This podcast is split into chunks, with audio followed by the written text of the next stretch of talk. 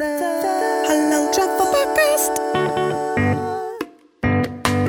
Assalamualaikum and welcome to another episode of the Halal Travel Podcast. You're joined with me, Nurul, Hazira, and Rauda.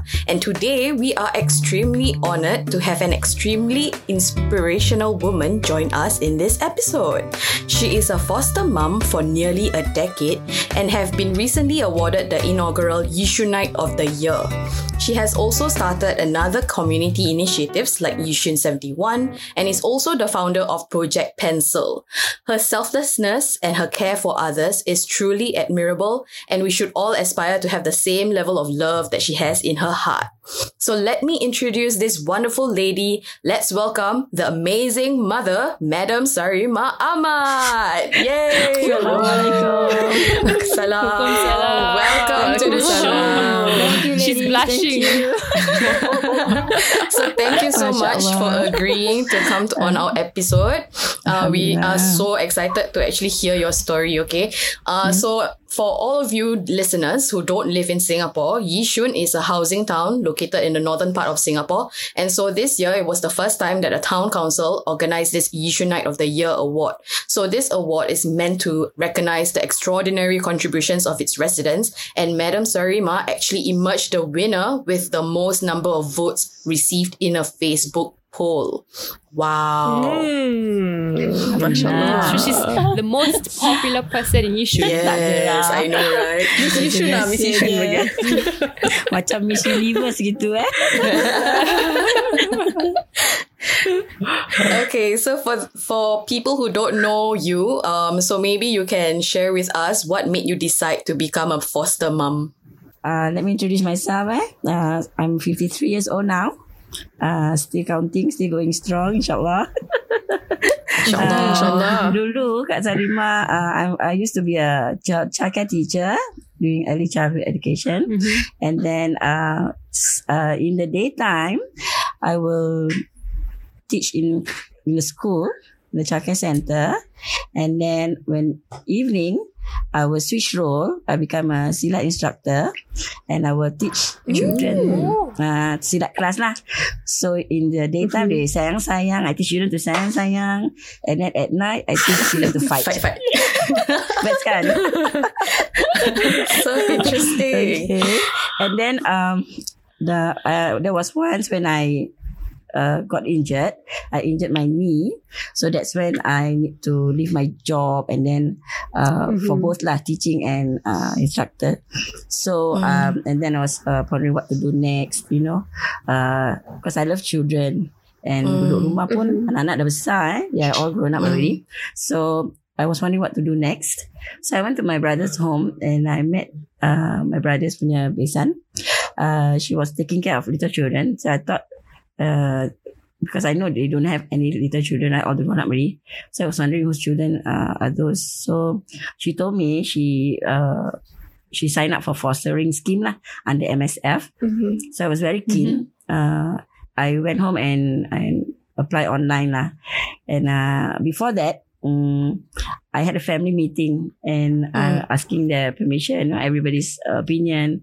If this is okay, mama nak uh, you know ambil anak titipan. I want to take care of children and because rumah is quite quite quiet already. You all go to work, go to school, and I'm all alone. so I don't want to be alone. Oh, la, la, la. How many children do you have? The struggle of every parent. Yes, I have three. My Uh-huh. eldest is 29. Uh, dah, Mm. uh, he's, he's married with uh, now my grandson that turned one year old. And then my second is, uh, is is my daughter, 27. And youngest is my son, 24. Yeah. Mhm. So, Oh, so all very big already. yeah, dah besar semua. Okay. So bila uh, I was, you know, I'm wondering if I'm doing making the right choice. So um nampak uh, terbaca uh, sabda Rasulullah mana uh, it says that the best home is where orphans are being best taken care of lah. So Mhm. after I find out more about the fostering, uh, indeed, uh, I am correct to say these uh, children are equivalent as orphans because the uh, parents are like dysfunction, the you know cannot serve as uh, parents anymore lah. Mm. So mainly Mhm. uh, these children they come under case of like abuse, you know, being abandoned or financial hardship. Um, no next of kin to take care of them. So that's uh, how they end up with MSF lah. Mm. So Kak Sarima applied online and uh, Alhamdulillah it was approved. So the officer came and interview and uh, to went for a medical checkup and all that. Uh, a few stages lah. And after about three months, I finally got my child, the first foster child. Yeah. Oh, Alhamdulillah. okay. When was uh, this? When did this happen? Like your first child, your first foster the child. first child came to us in 2012, mm, bulan Ramadan. oh Uh, wow! before she came to us, she has already been to like three other placements and has been a very bad experience. So uh, when she came to us, she was like trembling, you know, didn't know what to expect. So when she appeared uh, at my door, like she held out her hands. When I first time saw her face, like the child face simply said like, you know, help me, rescue me, and like hug me, love me. Yeah. And like dah tak boleh tahan lah. when I see the face I just yeah hug her, you know, hold her in my arms. Then like everybody start to fall in love with her. How old was she? she uh, that time she's only like three and a half years old. Big Oh my baby eyes. you cannot say no. Oh my gosh. Yeah. Yeah, so like what's the difference between like adopting and fostering actually? You know, some people get confused with these two terms. Uh, do you usually have to give back the children? The children will go back to their biological parents, or do you uh, have them for life? Uh, normally kalau uh, fostering, uh, the child is temporary lah. Temporary meaning uh, under our care. Once their parents are stabilized, you know, they got the job, uh, they don't have any other uh, issues, the child will be uh, returned to the biological family lah. Uh, it's also case to case basis, but they don't return uh, like abruptly macam gitu. It will be like they integrate into the home uh what what do you call it uh Gradually. phase yeah. gradually yeah maybe it starts with a few hours punya home home leave you know access then it uh yeah escalate to like uh, a day a day stay over the weekends so then finally baru everything okay goes well baru they return to the family. And yeah kalau orang kita cakap anak titipan lah. Uh, whereas in adoption the child is uh, legally yours. You hire a lawyer then you go to court akad sumpah and everything. So um, the child is legally yours lah. And, and the child uh, the the biological parents tak ada any rights over the child anymore yeah so be permanent lah more to like uh, it's legally yours already. Yeah. Itu bezanya lah. One is temporary one is permanently yours yeah.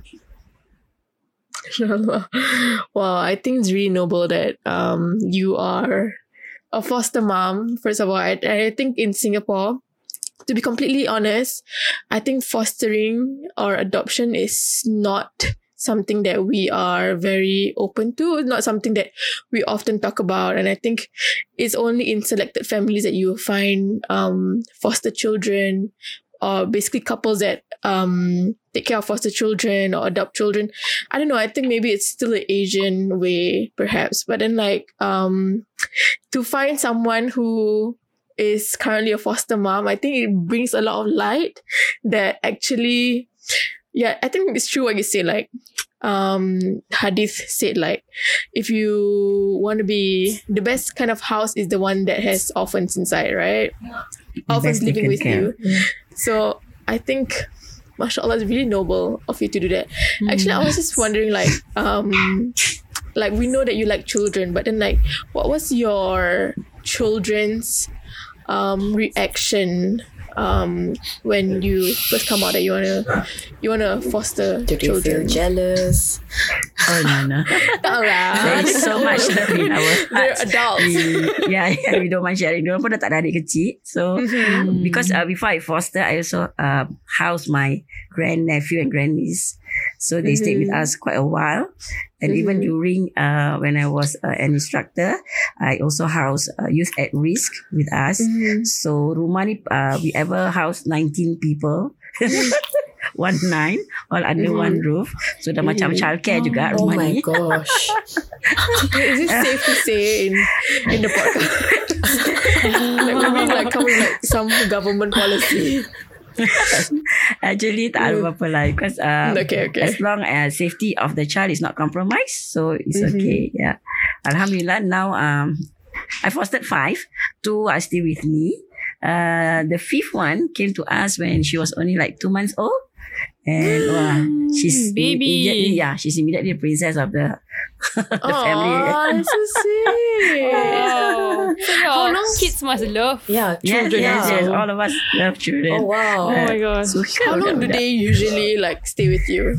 um like like I said uh once the case is uh the, I mean the parents are stable uh, everything okay at home then uh, they will uh, go home lah but um what do you call it uh my children they dah besar-besar so they become mentor to these uh, children lah so that's when I have my hands uh, free to do other stuff also But normally the range is months, or weeks, or like it can be years. days. Oh, normally years. MSF they go by eight. Uh, maximum is eighteen years, or if the child is still uh, studying, we extend to twenty one years old. Mm. Oh, Yes. okay. So it's it's even though it's temporary, it's still long term kind of Yes. attachment that you will have fostered with them. Correct. You know. So it's a it's a commitment lah. Having these uh, children in our home is like having another set of family. Yep. But uh, Yeah. when when everything blends, uh, you can't tell the difference. Wow, it's really beautiful. Wak Kat True, true. anak you berdiri, you know you are. but I'm sure it's a handful. Like, do you have help to take Uh, care? I pakai whistle, handcuff and whip. Dah lah. Cekik-cekik.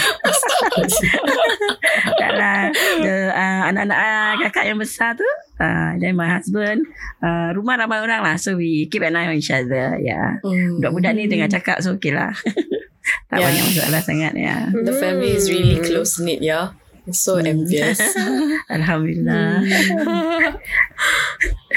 So, uh, the children ni, orang um, uh, macam yang my first one, dia cakap, even kalau dah besar pun dia tak nak balik, nak duduk sini, nak jaga mama sampai tua. Ayo. Masya Allah, touching kan? Which one is this? Which one is this? the The first. first one, yeah. The first one that came to us. The first foster child. Yeah. Mm-mm. The first foster child. so sad. Oh my god, dia bukan sad-sad tapi dia macam like happy-happy, you know. ah, Like that's the sad, um, sad part lah nanti eh, kalau nak berpisah eh. Yeah. Satu hari nak pulangkan juga. Uh-uh. Yeah, but then when you say goodbye to them, right, like they go back to their biological families, like do you still keep in touch with them or like they visit you ke apa, like go out for um, gathering, dinner or something like that? Is that even allowed?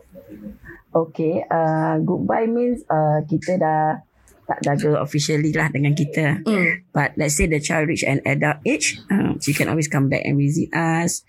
Uh, still have contact with us. Dah macam anak kita juga eh. Mm-mm. Kita pun dah macam orang tua diorang. So macam it can be we would not be able to know how the child take it. Kita adult is okay eh. Kita boleh mm, uh, terima perpisahan and everything. But uh, the child we never know uh, the bond can be strong and then like it's it's a helpline for them. So you never know. Uh, so officer is there to handle all this. Uh, they will follow up lah after the child return back to the home. So we'll, see. we'll handle what is uh, to attend to their needs lah. Mm. So before you foster a child, like you have to go through a few courses, kan? Like if I'm not wrong, Ah, yes. according to a movie that I watched. like guys, you should watch um this movie called Instant Family. Oh my god, I was just about to say that it's on Oh. Netflix right now. So Yeah, I watched Instant Family as well yesterday, and it was about foster parenting as well. yeah, yeah, Ah, yeah. that's nice. So like Like- you have to go through classes. Uh, it's actually uh, initially they kita apply when we apply they ask us to attend the orientation. Uh, That's where they introduce us the scheme, the do's and the don'ts. Uh, so Mhm. um, and then also there are like throughout kita jaga anak-anak ni, they also offer courses lah, parental workshop, uh, apa-apa like the child punya psychology punya uh, workshop and then like emo- how to handle the emotions, how to manage the anger, uh, even like Mhm. special need children. Mhm. Yeah. Mm. Hmm. They, they do provide courses yeah. So do you have like a community of people who are just like you who foster who are foster parents as well? So if you have like a problem or something like that, you can always count on them. Ada? Support group, support Yeah, group. support group ada. Yes. Uh, definitely ada. Oh. And then uh, kadang-kadang MSF they organize events Yeah. like movie ke uh, sebelum COVID kan macam uh, Uh-huh. tahun-tahun yang lepas. So uh, kita macam let's say they uh, ada family day dekat zoo. So all, all of us will meet you know then macam uh, know each other. Then sometimes these uh, foster children are siblings. So we get to meet the other Oh. foster parents. They're separated. Because, yeah, they're separated definitely. Oh my god. Kesian kan? Yeah. Yeah, they they like lost everything lah. Parents orang, oops, what's that? They lost their parents, they lost their home, so they end up with in a home with a stranger. So sad lah. Ha, It's it's it's very orang kata for the child to adapt eh. Yeah. Uh, for example, my my fifth foster child, uh, when she she spent two months in a hospital, uh, lepas lahir, Mhm. sampai I come to foster her. Mm. So at the age of two two months old for a baby and infant, uh, taken away from the home, kehilangan rumah, kehilangan mak bapak, adik-beradik semua terpisah. So it's really like everything is like you know Haywire. taken away from her, Yeah. and that's only two months old. Ujian yang begitu besar untuk anak yang baru lahir nak kenal dunia dah diberi ujian sekian besar lah. So that's why we come in to offer them what they their family can't. lah. Uh, what the world has taken from them. So that's what we come in to fill in the blank lah. so the child don't feel the loss or you know the imbalance or the, the, the things that have taken away from them. We provide them with what we can and beyond, inshallah. The Halal Travel Podcast is brought to you by Halal Trip. Halal Trip is an online travel platform catered to the needs of Muslim travelers. This is the place to go for halal travel info to help you plan your next trip. On Halal Trip, we create content like articles, videos, and even free travel guides just for you. So on our website, you'll find places to go, nearest prayer spaces, and of course, halal restaurants. Also, did you know that we have the world's first ever in-flight calculator? Now visit our website at halaltrip.com for more information. Download our app available on both Google Play and of course App Store.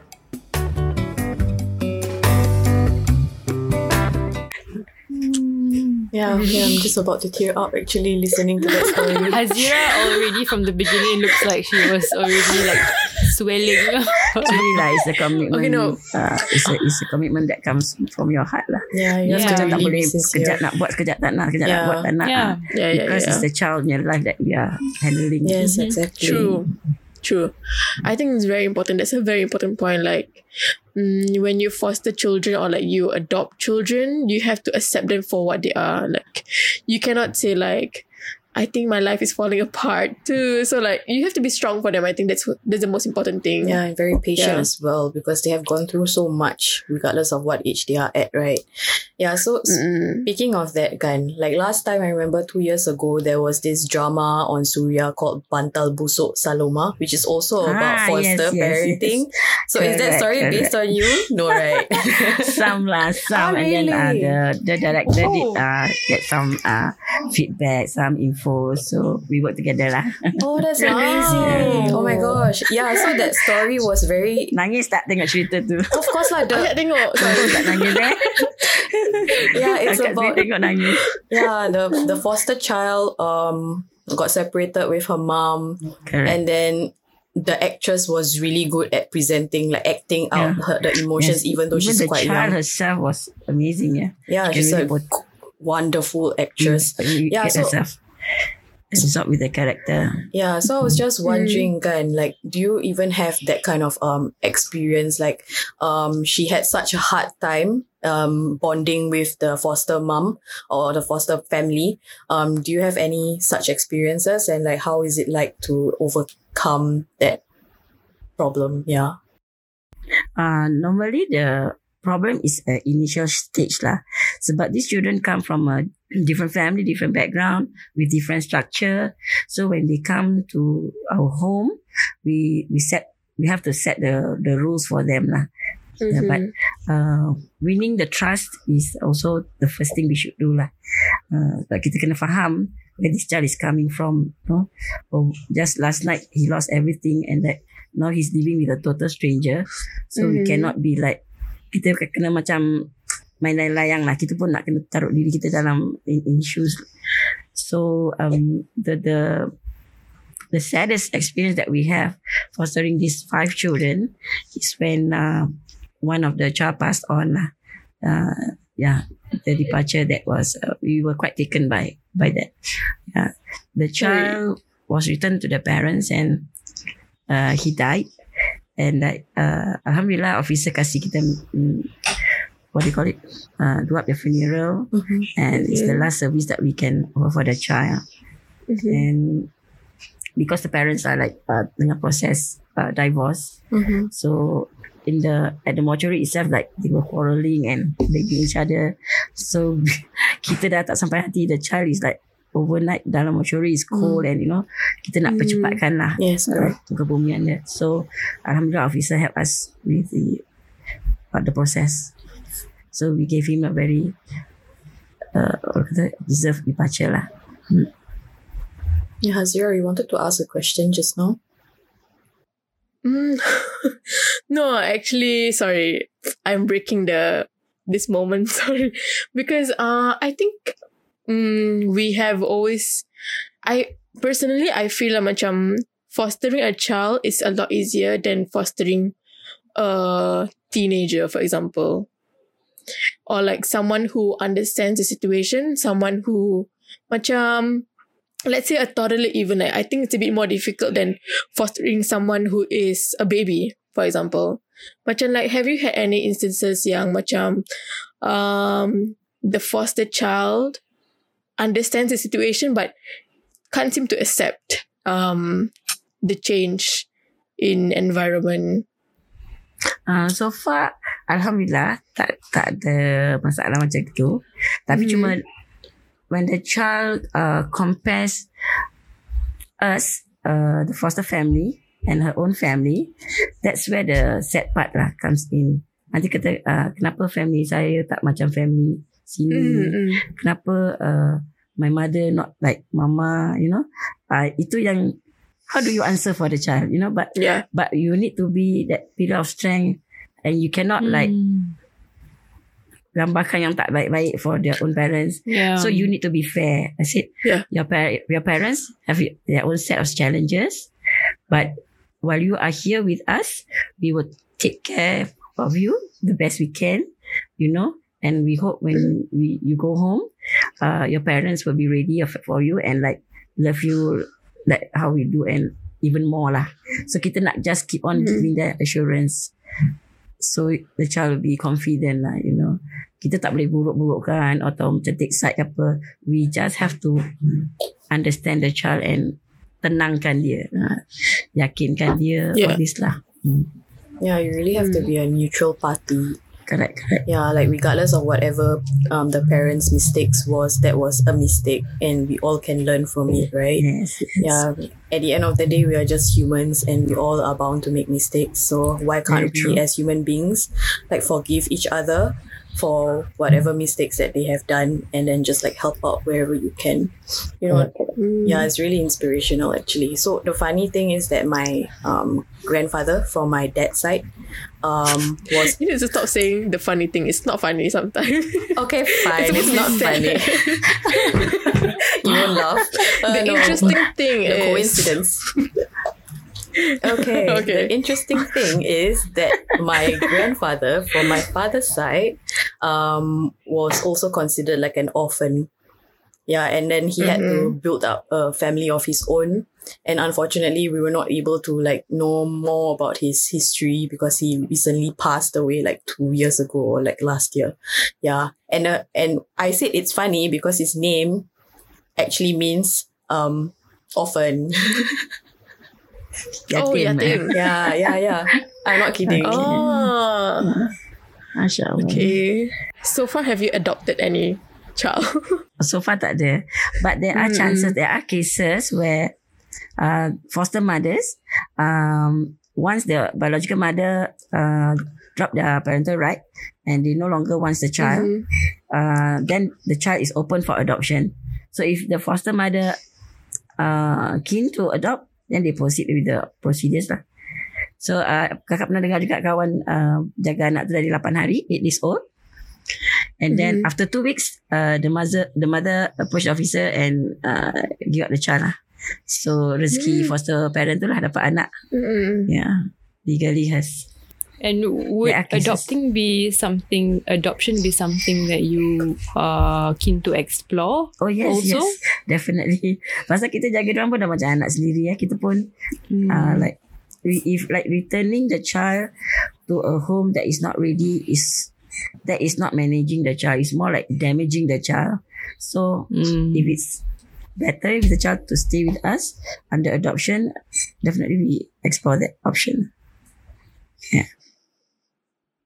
You know, in the movies, um, especially the American movies, when it's uh, when it's about like fostering, kan, um, usually the foster parent would go down to like the the place, and then after that they will look around, look at all the kids, and then see which one that they can gel with, and then they select. Is that what happens in Singapore? no, no, no. Macam No, budak-budak it's not fair. it's not a fun fair where you Because they are just pick one kid. items for sale. We have to Actually, clear the like- misconception, yo. yeah. Okay, upon uh, application for for for fostering, uh, we we actually can put up a request for the gender and the age lah. Let's say I want a baby, a, a baby girl, you know, or like a, a, a Mhm. boy three to three to six years old. So they have the that request column. So you may put in lah. Uh, so then once the child ada uh, come into their uh, what do you call it? How to say? Datang dalam uh, list dia orang tu. Will call say, okay, Madam Sarima, we have a baby girl, you know. Uh, are you Mhm. keen uh, to, to foster? Uh, kadang-kadang tak tunjuk baby pun, tak tunjuk gambar pun. Oh, kadang-kadang um, like some Okay. emergency case, uh, Mhm. officer datang malam hantar budak tu kat rumah kita. Uh, ada yang on kita the night ambil itself. Yes, on the night itself. And uh, sometimes itu normally cases like uh, parents being arrested lah. So tak I ada see. next of kin come forward. Mm-mm. And then uh, sometimes kita pick the child from the hospital. Sometimes from the office itself lah. The fostering office. Mm-mm. So honestly, what happens if um a child does not have a foster parent? Oh, for the babies, they will remain dekat uh, KK hospital Mm-hmm. atau SPH. The rest will be put in uh, children's home lah. I have actually been to children's home. I would uh, I would not call it children home. I would call it children prison. Why? Mm. Yeah. You, you, you try visit those places. There can be food. There can be you know lodging. Um, I don't know. I feel There's that no freedom. no, there is no one to hug them to dry their tears Mm, to no love. to love. Yes, I mean Mm-mm. budak lapar dia kasi makan, budak haus dia kasi minum air. But when they want a parent to hug them or you know, when they're sad or they need a shoulder to cry on, Mm. Mm. how many officers can attend to them? You know? Yeah, that's true. Yeah. Mm. Normally, I- those children are um older. Even as young Oh. as 10. 10 to 18. Yeah. Their routine is their routine is uh what do you call it? Uh, pergi sekolah naik bus and everything are provided and then there's no TV there's no gadgets and uh, there's no going out you know uh, so it's simply Oh like my god, that's so sad. yeah all are being structured for them lah And the reason why or how they kind of end up there is because there's no not enough foster parents around. Ah, um, yes correct or- when I first in, into fostering, uh, there were about 300 foster children still unfostered. So I self appoint myself to be an ambassador. Whenever I go, even to a taxi driver, I share about fostering. I mean, I mean that's a good thing because yeah, yeah. again, like I say, like in Singapore, I do fostering is not common. Correct. So when there is like roadshow or uh, like radio undang ke apa kan, I I always Uh-huh. grab the opportunity to share about fostering. Just like Wow. today. Yeah. Because I want people to know out there what is fostering all about, and you don't actually really need a big house or Yeah. uh, istana untuk nak sediakan untuk anak-anak ni. You just need to ready your heart. Yeah. Yeah. The one thing that they do them. not have everywhere or anywhere is love. I think Yes, care exactly. from a human being. You know. Yes. A hug sometimes is that's all it takes lah. Yeah. I had no idea that children's home was filled with. I, I didn't know that uh, in the children's home there was filled with a lot of um unfostered children. Um, the ones that I do know of is like the ones yang macam I don't know how to say this properly, but like the, yeah, the troubled kids like uh, masuk dalam uh, penjara then keluar, you know, go in and out prison and all that. So I didn't know that Mhm. the children's home was also part of like you know unfostered children. Uh, that really brings a lot new perspective to my eyes actually. Yeah.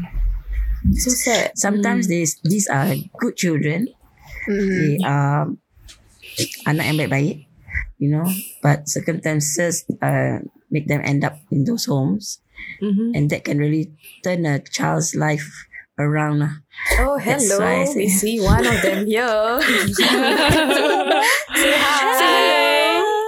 What's your name? Kakak cakap apa? Sorry, tak boleh mention name. Oh, oh yeah, sorry, my bad, my bad. Kita panggil dia Little Amoy. Little so Amoy. cute. Little Amoy. Shy.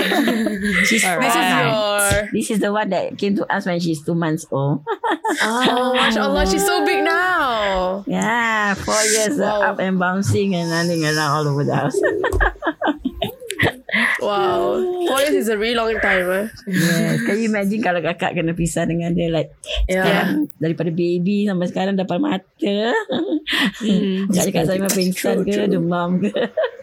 Yeah, it must be. I think it won't be easy for her also, you know. Yeah. Yeah, But she the only understands she has two mothers. Uh, Oh, she Oh, understands. Yeah, because uh, kita ada access, we it's not that we want to sevierize. Kita kan cuma uh, tolong jaga. Yeah. So every weekend dia akan balik pada uh, ke rumah dia. So she will like uh, have a home live one night stay.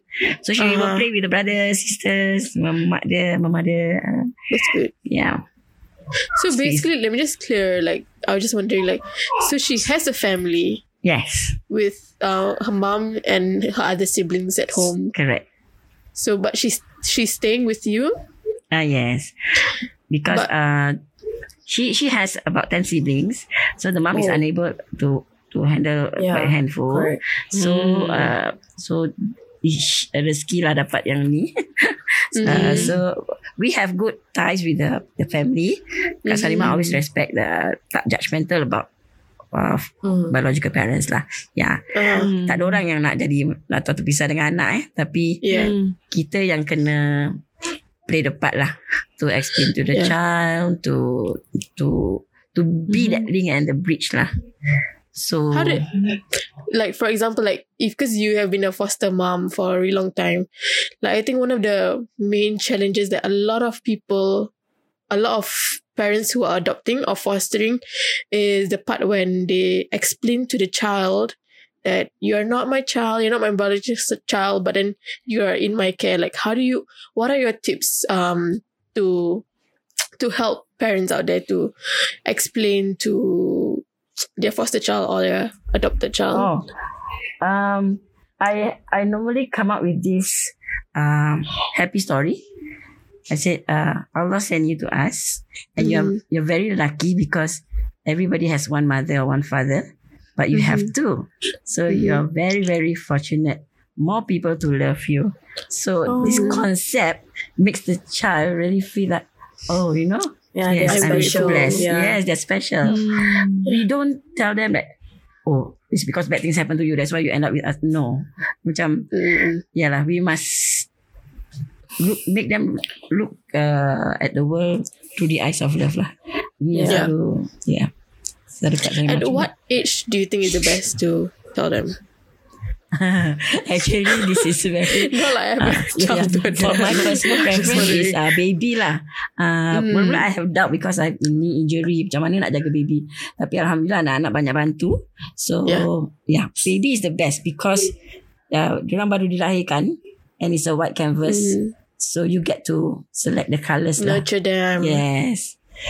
Because kalau dah besar, especially teenagers, they already have their own characters, their mindset. Correct, correct. You have to actually uh, untrain them to zero, baru then you can retrain them. So that's another set of work lah.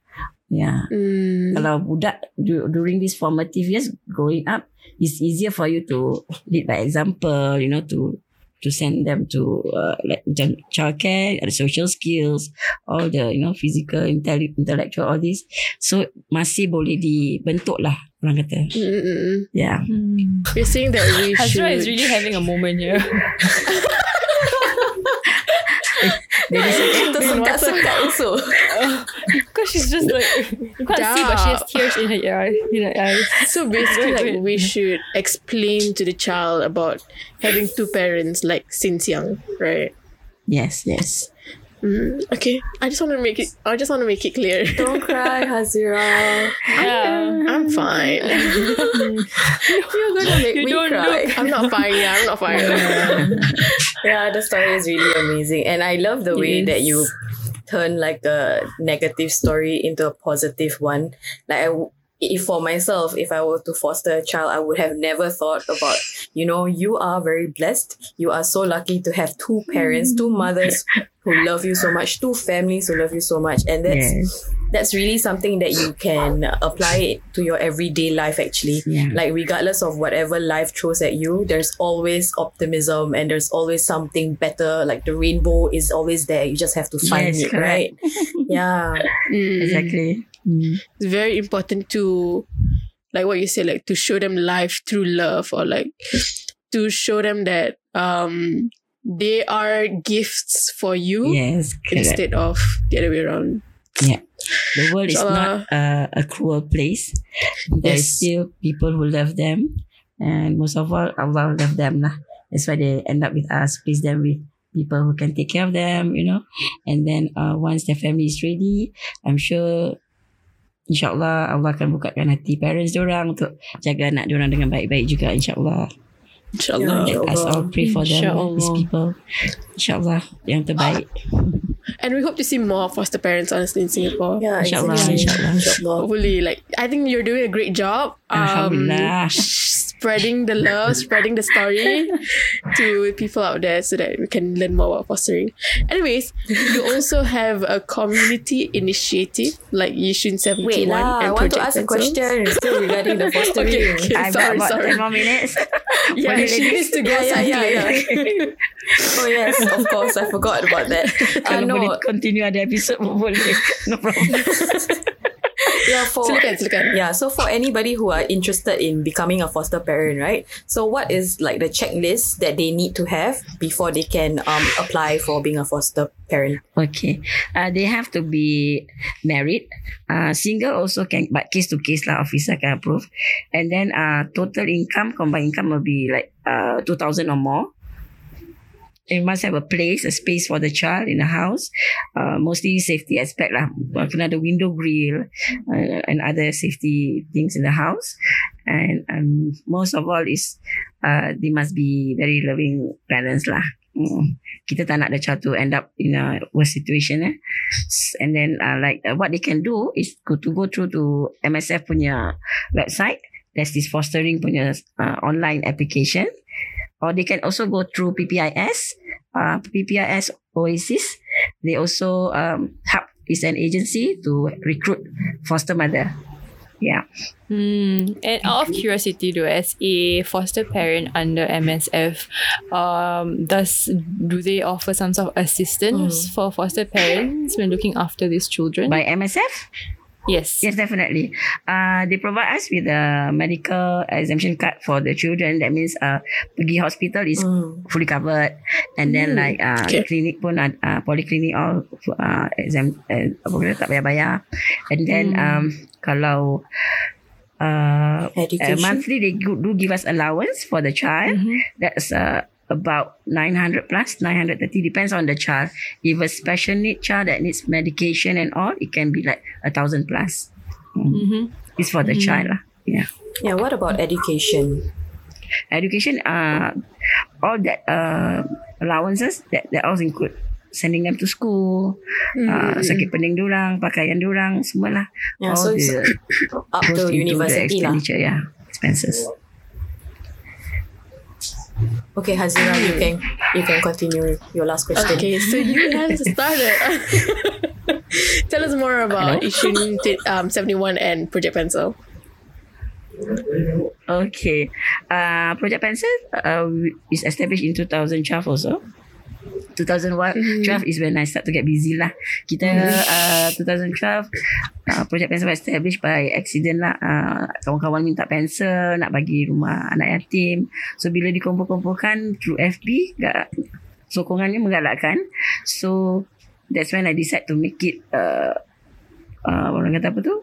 Lebih uh, Official. yes uh, and alhamdulillah sampai hari ni kita dah ke India, Philippines, Indonesia, Oh, Malaysia, wow. even Thailand. Yeah, we have left this small Global. tiny red dot island.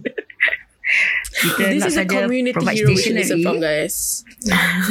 this is our community hero. Go Yishun. Gitu. yes, Yishun is very happening. Yishun has such a bad rap, but you are the light for Yishun. Yishun yes. Kena tukar eh, pandangan orang pasal Yishun eh. Perception orang. What about uh, Yeah, Yishun 71? sometime. Like, tell us. What is it? Yishun, Yishun 71, uh, 71. we neighbors come together. Uh, Mhm. we uh, a group of neighbors come together. We form this committee to take care of uh, the elderly and also residents in 16 blocks in Street 71. That's how we got the name. And uh, we provide like uh, groceries, uh, what uh, company the elders, elderly to klinik ke, beli barang ke, pergi pasar. Kita ada abang-abang Grab yang dalam grup kita juga. Mm. Ah, because for these Hazira. seniors Diorang dah tak kuat eh Kadang-kadang ada yang duduk sendiri So uh, let's say they want to go Across the the street Chongpang Let's say pharmacy. So a trip to the pharmacy Nak nak beli barang Can end up a trip to Kute Puat Hospital. Because you never know Jatuh tengah jalan You know? Yes. So that's where we come in lah. That's where we come in. Kita belikan barang-barang tu uh, Sarimah makcik dah lama tak makan ikan. So kita pergi pasar Belikan ikan. Uh, Macam gitulah. Hmm. Yang ada kesunyian Anak tak datang Mm, mm, mm, so, Kita mm, datang Berbual dengan orang very happy. Hmm. I love it. I love how it's not has to be. It doesn't have to be like a legit company. No, In no, no, fact, no. they're just like a block. They're just Yeah. That's I say Modal dia community. cuma uh, You just need a big heart lah And the Yeah, rest oh my Allah God. akan pemudahkan Now we insyaAllah. all know you have a very big heart. Yes. Uh, Kak Sarima. InsyaAllah. Yeah, okay. So for anybody who's interested uh, to learn more maybe from you, right? So where uh, or how can they contact you if they need any help? Can They can reach me Through my FB Sarima Ahmad Make sure ada dua tek lalat ni uh, Sorry And then uh, Uh, Mo. Two moles on the face. Her signature. And then Project Pencil Singapore We have our own page And also Issue 71 uh, Also FB FB page Mm. Wow, Yeah. mashallah, so you, many you need my things. contact number? Uh, Eh, contact number jangan, jangan bilang kat sini. Ya, tak boleh eh Nanti ramai peminat eh InsyaAllah I mean, they already know where you live. So Yeah, you should. You should block everyone. Ya, You guys. check out my post about the baking supply shop. Clean supply Not shop. yet. Not yet. What is it about? Edit up uh, even mothership uh, sh- share it's about the something Nutella oh, thing, right? Yeah, the Nutella thing. Oh, Yeah. I saw that. Okay, okay, okay. Jadi viral juga. and people thought I own the shop. How much is this but uh, Nutella? How much is this Oh my god. butter? That's you in the gambar. yes. Oh, pakai mask kan? Okay, that's Oh, I didn't recognize. Okay, okay. Alhamdulillah dapat bantu expose wow. kedai tu eh. Rezeki dia. Masya Allah. Hari-hari uh, ramai orang queue ya. Alhamdulillah. This is the least we can do lah for our support kita punya uh, perniagaan usahawan kita eh. Local. yeah. Hmm, InsyaAllah. Yeah, inshallah. Mm. Okay, thank you so much for joining us Allah. in this episode, uh, Most Kak welcome, most Sarima. Um, I It's hope, my pleasure actually. Thank yeah, I you. hope Thanks for having me. Yeah, I hope that this episode actually inspires other people to, you know, give back to the community, be it it's a small thing or a big thing, or if they're even interested in fostering, then they shouldn't be too scared because if you can do it, everybody can do it. InsyaAllah. Amin. Amin. InsyaAllah. Each ladies ambil satu eh. Kalau rezeki ada. Challenge, challenge, yeah. Inshallah. I mean, yeah. InsyaAllah, Yeah. insyaAllah. Okay. Thank you guys for listening. See you guys Thank you. in the next episode. Bye. Thank you. Bye. Welcome. Bye. Alright, guys, thanks for listening. So we'll see you on the next episode. Don't forget to give us a shout out on anchor.fm slash the Halal Travel Podcast. Your voice message could be featured in our next episode. Yup, and if you have any advertising and collaboration opportunities, contact us at info at halaltrip.com. That's I-N-F-O at H-A-L-A-L-T-R-I-P dot com. Also, don't forget to follow us on our Instagram, Facebook, and Twitter at Halal Trip. We're also now on Telegram and TikTok. Until next time, get inspired, go and inspire others.